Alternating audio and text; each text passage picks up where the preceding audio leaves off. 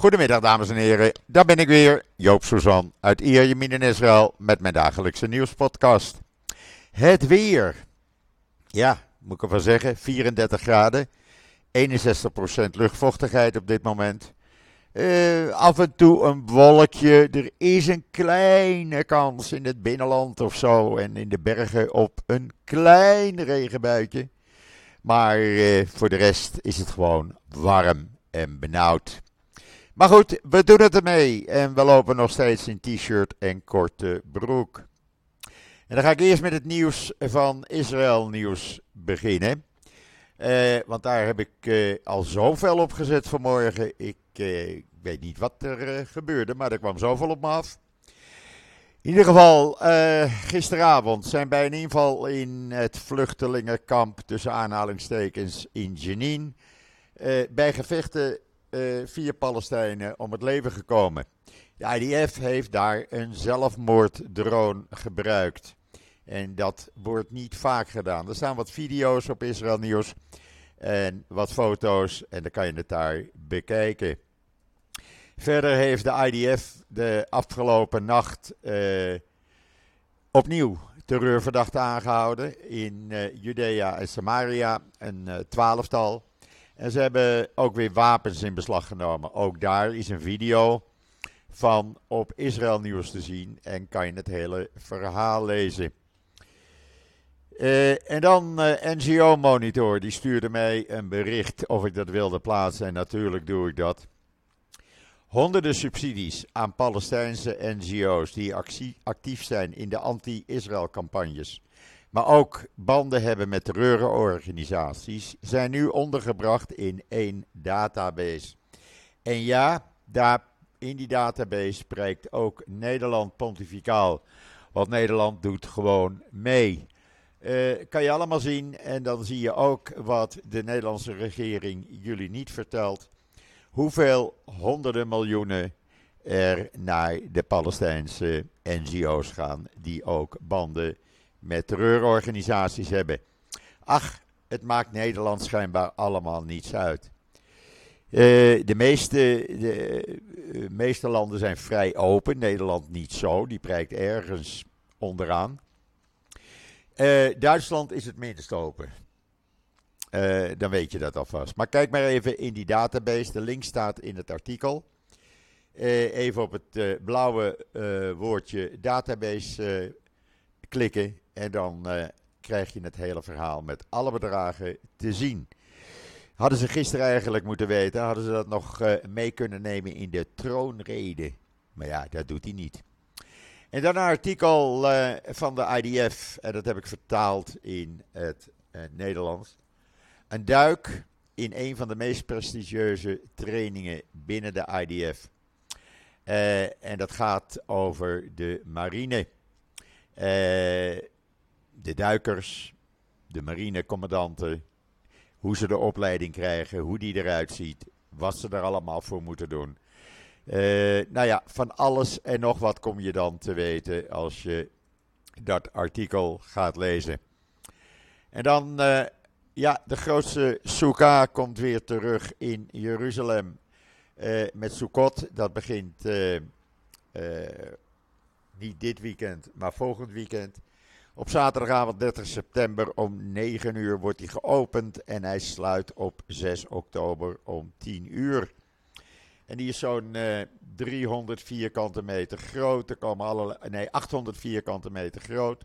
Er kunnen maar liefst 650 mensen in die soeka. Het is de grootste ter wereld. En er wordt van alles en nog wat gedaan tijdens de Soekot-week. Allerlei artiesten, kindershows, uh, nou ja, noem maar op. Het is één en al gezelligheid. En dat kan je allemaal lezen in israelnieuws.nl. Waar tenslotte nog een video en het hele verhaal staat over de nieuwe Lightning, oftewel Barak tank. De nieuwe Merkava 5 die de IDF sinds gisteren officieel in gebruik heeft genomen. Voorzien van allerlei artificial intelligence, oftewel kunstmatige intelligentie. Uh, systemen. Uh, de bemanning uh, van die tank die draagt helmen waarmee ze door het tankpanzer heen kunnen kijken. Hoe mooi is dat? Dan kunnen ze ook zien wat er buiten de tank gebeurt. Hoeven ze hun hoofd niet naar buiten te steken. maar ook de chauffeurs bijvoorbeeld kunnen met één druk op de knop de hele omgeving rond de tank zien. ja, het is een en al high-tech. Uh, er zijn allerlei navigatiesystemen aan boord. Uh, nou ja, het is te veel om op te noemen. En als je die video ziet, ja, ik werd er een beetje trots op. Ik denk, dat hebben ze toch maar weer mooi geflikt. Zo'n enorm loeder. en ik kan nog herinneren, jaren geleden. Een van mijn nichtjes, die, en dat, dat vrouwtje is, nou het zal zo zijn, 1,58, 1,60. Die kreeg haar diploma als tankcommandant en die was toch maar even de baas en bestuurde zo een Merkava 4. Ze kreeg daar wel allerlei hulpjes onder haar schoenen, want anders kon ze niet bij de pedalen. Maar dat, dat meisje deed het toch maar eventjes. En ik ben, was toen met mijn, mijn eigen liefie naar de inhuldiging gegaan. Dat was een hele parade in Latroen. Ja, dat was geweldig we echt genoten die dag. Nou, dat is alweer jaren geleden. En toen was het nog leuk, want Joop is kwaad. Alweer? Ja, Joop is hartstikke kwaad. Want ik begrijp niet waar deze regering mee bezig is. Echt, eh, ja, ik begrijp het wel. Alleen maar eigen belang. Want wat is er gebeurd? Ondanks dat het eh, vakantietijd is voor de Knesset, zijn ze gisteren even bij elkaar gekomen. Weer zo'n commissie. En hebben ze besloten, nadat er eerder al in de begroting 3 miljard shekel, pak een beetje zo'n 800 miljoen euro, richting yeshiva's en rabbijnen en orthodoxe scholen ging. En verleden week nog eens een keer miljoenen euro's naar orthodoxe scholen ging. Hebben ze gisteren een uh, nieuw voorstel goedgekeurd? Ja hoor.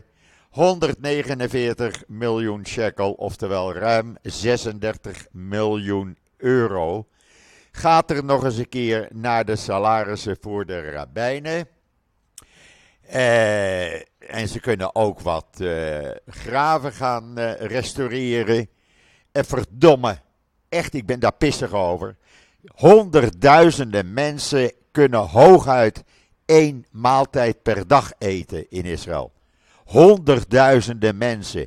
Maar er wordt met miljoenen, met tientallen miljoenen, miljarden gesmeten naar die rabbijnen, naar die orthodoxe scholen. En de rest kan stikken. Het geld is er niet. Het wordt gewoon uit holocaust-subsidies gehaald. Die mensen gaan toch dood. Dus die hebben dat geld niet meer nodig. We halen het uit potjes bestemd voor gehandicapten. Want ach, die mensen zijn gehandicapt, dus die hebben dat geld ook niet nodig. Het is niet te geloven waar deze regering mee bezig is. Ja, er moet een, uh, een mikwe, oftewel zo'n ritueel bad in Bet Shemesh uh, gerestaureerd worden. Niet dat iemand daarin gaat, maar dan is het maar gerestaureerd. En dan, ach, dat die mensen, de gewone uh, doorsnee burger, niet heeft te eten, dat maakt ons niet uit. Als wij dat maar restaureren. Nou, sorry, ik ben daar pissig over. Echt waar. En dat is deze regering. Dat is allemaal afgesproken uh, in de coalitieonderhandelingen, blijkt nou. En dat is allemaal achtergehouden. Je kan het lezen in Times of Israel, andere kranten, het maakt niet uit. Waar je ook kan lezen in allerlei kranten. Meneer Ben-Gvir, de rechtsextremistische minister van Politie en Nationale Veiligheid, die is totaal totaal doorgedraaid. Echt waar, ik begrijp dit niet. Er mag door de politieagenten niet meer gesalueerd worden naar de rechters van het Hoge Rechtshof. Niet meer naar ministers. Uh, daar hoef je ook niet meer naar te salueren. Alleen je bent verplicht te salueren als je meneer Ben tegenkomt. Hoe je die? Het is toch van de gekken wat hier gebeurt. En meneer Netanyahu zit heerlijk bij meneer Musk op de koffie of op de thee. Eh, blijken vrienden te zijn, zoals ik jullie gisteren heb uitgelegd. Is nu nog een eh, kleine week tot en met zondag in eh, Amerika. Eh, ja, sorry hoor. ik, uh, ik word hier niet goed van. Dan denk ik, wat voor land woon ik in vredesnaam? Wat voor achterlijke dingen gebeuren hier die in geen enkel ander land gebeuren. Echt niet. Het is toch van de gekken. Je houdt dit toch niet meer voor mogelijk. Echt. En ik ben er zo pissig over. Ik ben er zo kwaad over. Ik, ik moest het even kwijt. Sorry. Uh, ik ben niet zo'n schreeuwer. Maar ik moest het echt even kwijt. Ja, en Netanyahu, nou, die is in New York, waar die wordt begroet met allerlei demonstraties. Er rijdt een truc rond met uh, schermen, met filmpjes uh, waarop je hem een lange neus ziet uh, trekken. want hij liegt toch de boel bij elkaar. Maar goed, hij heeft gisteren met meneer Erdogan gezeten in de VN en met meneer Scholz heeft hij gezeten. En daar heeft hij een potentiële Saoedisch uh, deal met Saoedi-Arabië mee besproken. Nou, daar uh, blaast hij nogal hoog van in de toren. Maar wat blijkt, als je de Jeruzalem Post erop naslaat. In Turkse media wordt er met geen woord melding gemaakt over deze ontmoeting. Die wordt gewoon uit de pers gehouden. Men wil dat niet. Eh, dus of Erdogan nou zo enthousiast is, ik denk dat hij het meer als een soort formaliteit deed. En eh, ja, eh, ik denk dat hij zich er voor de rest weinig van aantrekt. Ja, dan heeft hij ook met Scholz gezeten. daar heeft hij ook een gesprek mee gevoerd. En daarna heeft. En Scholz had het natuurlijk over de kwaadheid van Israël. Uh, vanwege het feit dat de Duitse ambassadeur bij die uh, zitting van het Hoge Rechtshof was. Dat vond men helemaal uh, niet goed. Nou, de man is vrij om te doen en te laten wat hij wil. Dus die is daar gewoon gegaan. En meneer Scholz heeft meneer Netanyahu duidelijk gemaakt dat hij achter zijn ambassadeur staat. daar hoor je dus Netanyahu verder niet over. Er zullen andere ministers wel mee komen. Voor de rest heeft hij met uh, Zelensky uh, gezeten. Zelensky verwachtte een heleboel van Netanyahu, maar Netanyahu heeft alleen maar gezegd: wij gaan door met de humanitaire hulp, volgens de Jeruzalem Post onder andere. En voor de rest, bekijk je het maar, sturen wij niks. Uh, dat vond Zelensky helemaal niet zo'n goed idee. En die zag tijdens dat gesprek opeens de baas van de Mossad in die kamer zitten. Die stond op en ging naar de baas van de Mossad toe, meneer Barnea, want die kent hij al een tijd. Die hebben elkaar al zo vaak ontmoet, dat zijn een soort vrienden van elkaar geworden. En die mag je schijnbaar meer als Netanyahu. Want als je die video ziet eh, van de begroeting van Netanyahu met Zelensky. Nou, Netanyahu probeert hem te omhelzen, maar Zelensky draait uh, zijn hoofd weg. Dus het werd een halve omhelzing. Het werd dan maar een, uh, een hand.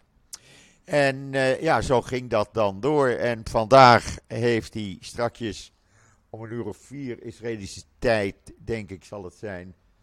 Drie, vier uur nee, Israëlische tijd. Maar ik zet het wel op social media.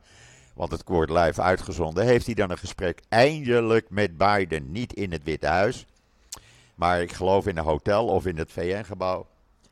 Uh, maar hij ziet dan eindelijk na negen maanden Biden. Normaal wordt een Israëlische premier na de eerste vier weken al uitgenodigd in het Witte Huis. Ik ben benieuwd wat hij van Biden te horen krijgt, maar daar krijgt hij heel wat van te horen.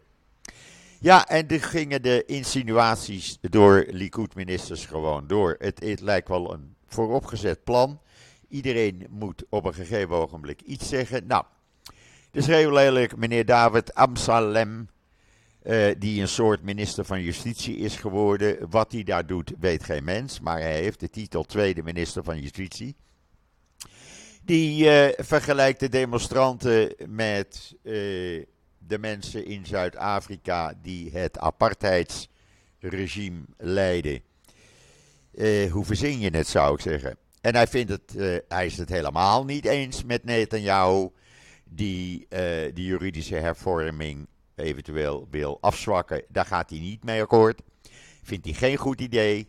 Hij vindt het een aanfluiting van Netanyahu. Dat had hij helemaal niet moeten toezeggen. En Amsalem, de superminister van Justitie, staat daar helemaal niet achter.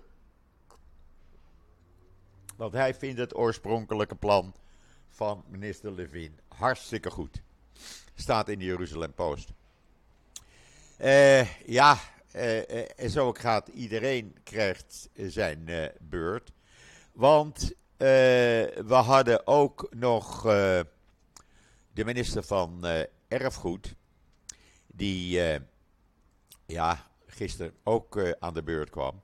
En die vond dat de demonstranten racisten zijn en fascisten zijn en weet ik van allemaal. Nou ja, de insinuaties gaan gewoon door. Ondertussen blijkt dat. Uh, even kijken, laat ik het dan goed zeggen. Ja, hier heb ik het. Die meneer Amichai Eliyahu was dat. Die uh, gooit er nog een schepje bovenop.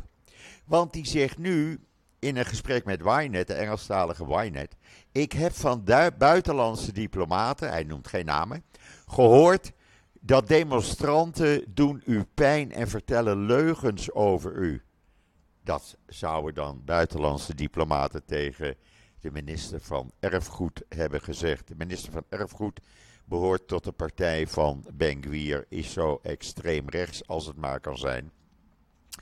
En uh, ja, ze hebben hem ook gezegd, die buitenlandse uh, diplomaten, dat die demonstranten, nou dat weten wij zeker, die werken samen met de PLO en Iran. Dat mocht Netanyahu, uh, moest dat innemen, die had dat ook gezegd. Maar hij zegt het dan gehoord te hebben van buitenlandse diplomaten. Dan komt het op een andere manier over, dan komt het wat uh, interessanter over. Maar wie die buitenlandse diplomaten zijn, hij zegt het niet. Ja, Biden die spreekt dus strakjes uh, met Netanyahu en die heeft al laten blijken dat hij uh, druk gaat uitoefenen op Netanyahu om concessies te doen richting de Palestijnen, omdat anders de deal met de Saoedi's niet rondkomt. Nou, concessies met de Palestijnen kan je vergeten, want uh, de rechtsextremistische coalitieleden, Ben-Gvir, Smotrich en superrechtse Likud-leden gaan niet akkoord met welke concessie dan ook richting Palestijnen. Dus meneer Biden is een soort roepende in de woestijn, zullen we maar zeggen. Want er gaat gewoon niet gebeuren. Eh, Netanyahu zal hem wel weer allerlei beloften doen. Eh, we zullen wel kijken hoe dat gaat. Maar eh, verwacht er gewoon niet al te veel van. En dan heeft Duitsland gisteren een hele goede stap genomen. En die heeft er Hammerskins Duitsland verboden als neonaziegroep. En uh, die zijn dus nu bij wet verboden. Ik heb even op het internet gekeken onder Hammerskins Nederland. Maar die blijken er ook te zijn. Je krijgt allerlei foto's te zien. Uh, en uh, ja, die schijnen in Nederland gewoon vrolijk rond te lopen verwacht ook niet dat Nederland ze gaat verbieden. Uh, trouwens, het CIDI kwam vanmorgen met een, uh, een uh, foto van een of andere nazi-groep die zich Feyenoord supporter noemde. En voor die wedstrijd van Feyenoord Celtic gisteravond vrolijk met de Hitlergroet stond en met nazi-vlaggen stond. Dat schijnt allemaal te mogen bij Feyenoord. Nou, als het al zover is, uh, ik zal kijken of ik die video of die foto even kan uh, kopiëren. Dat ik ze ook op LinkedIn en uh, Facebook nog even zet. Hij staat in ieder geval op Twitter. Ja, en dan voor mij is de Israëlische vertegenwoordiger of ambassadeur bij de Verenigde Naties. Erdan is een held.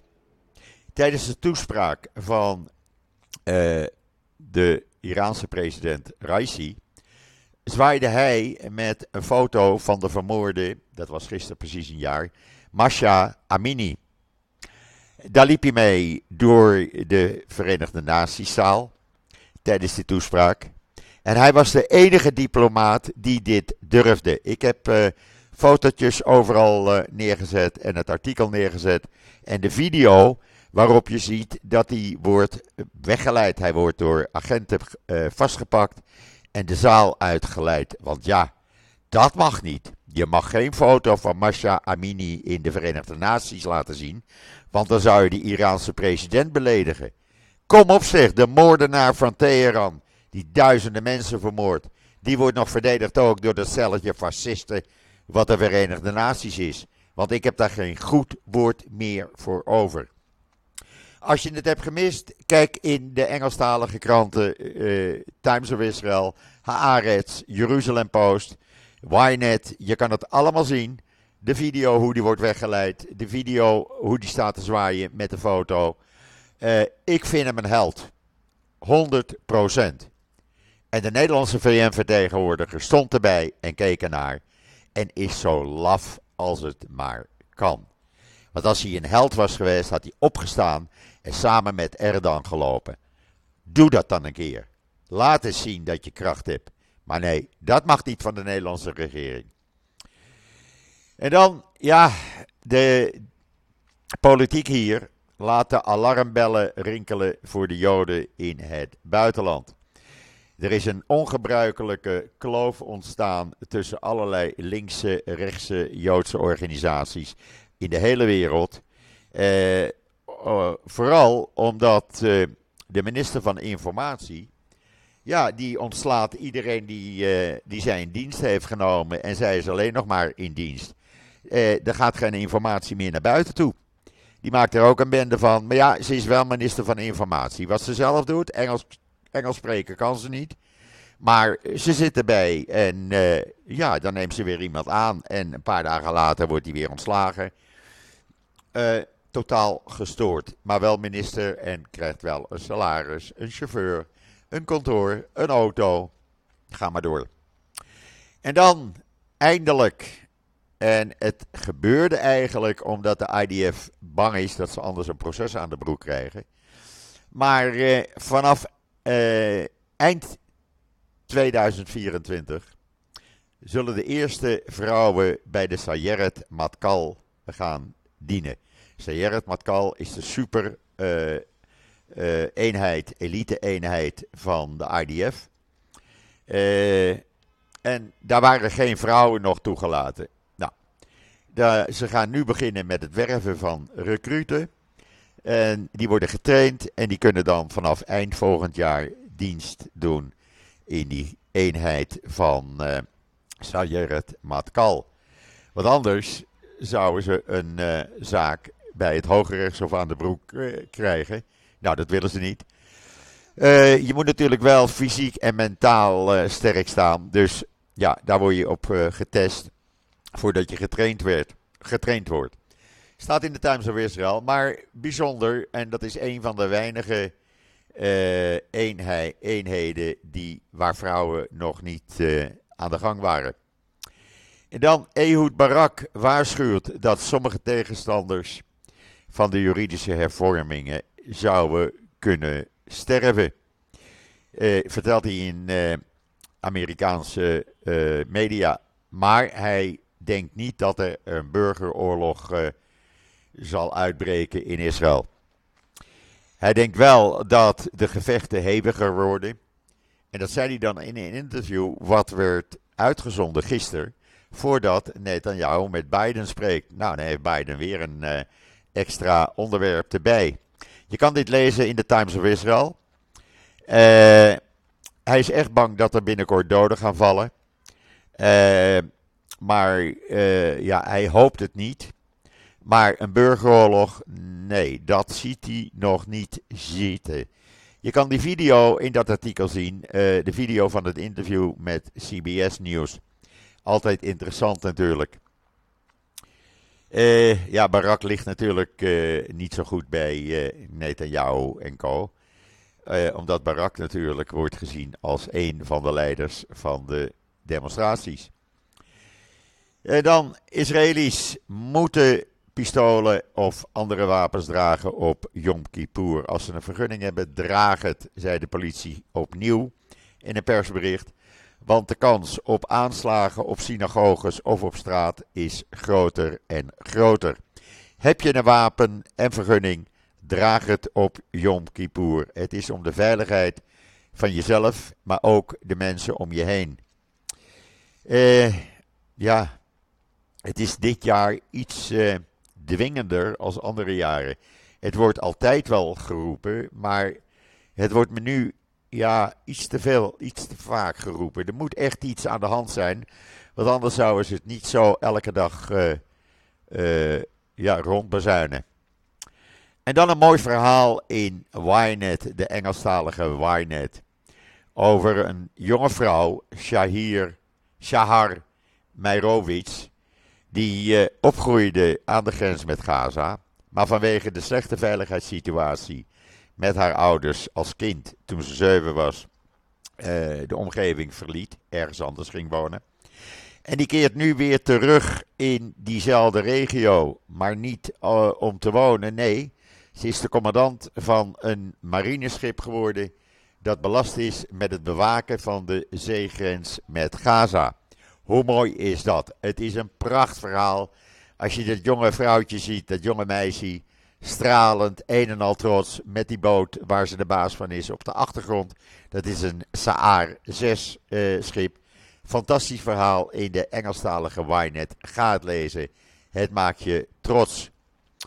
Ja, en dan Vibe Tours, die een aantal jaren geleden, uh, toen uh, uh, aankondigde trips naar Israël te gaan maken. En dat ook is begonnen. Ze zat toen nog bij de voormalige president Reuven Rivlin. ja, die stopte mee. Ze vinden de situatie, de politieke situatie te onrustig. Ze vinden de veiligheidssituatie te onrustig. En ze stoppen met het aanbieden van reizen naar Israël. Heel jammer. Maar ja, dat krijg je met een regering die uh, de situatie er alleen maar moeilijker op maakt. En dan in de dagen voorafgaand aan uh, Grote Verzoendag, Yom Kippur, dat noemen we de Siligot-dagen, wordt er om vergeving gevraagd. Met als top natuurlijk Yom Kippur zelf, Grote Verzoendag, waarin je echt nog een keer vergeving vraagt voor alles wat je fout gedaan hebt. Nou, president Herzog heeft gisteren bij de Israëli's en in het bijzonder bij de gekozen functionarissen, oftewel de ministers en premier, Netanyahu, op aangedrongen zich te houden aan de aanhoudende traditie, traditie van vergeving vragen tijdens de hoge feestdagen.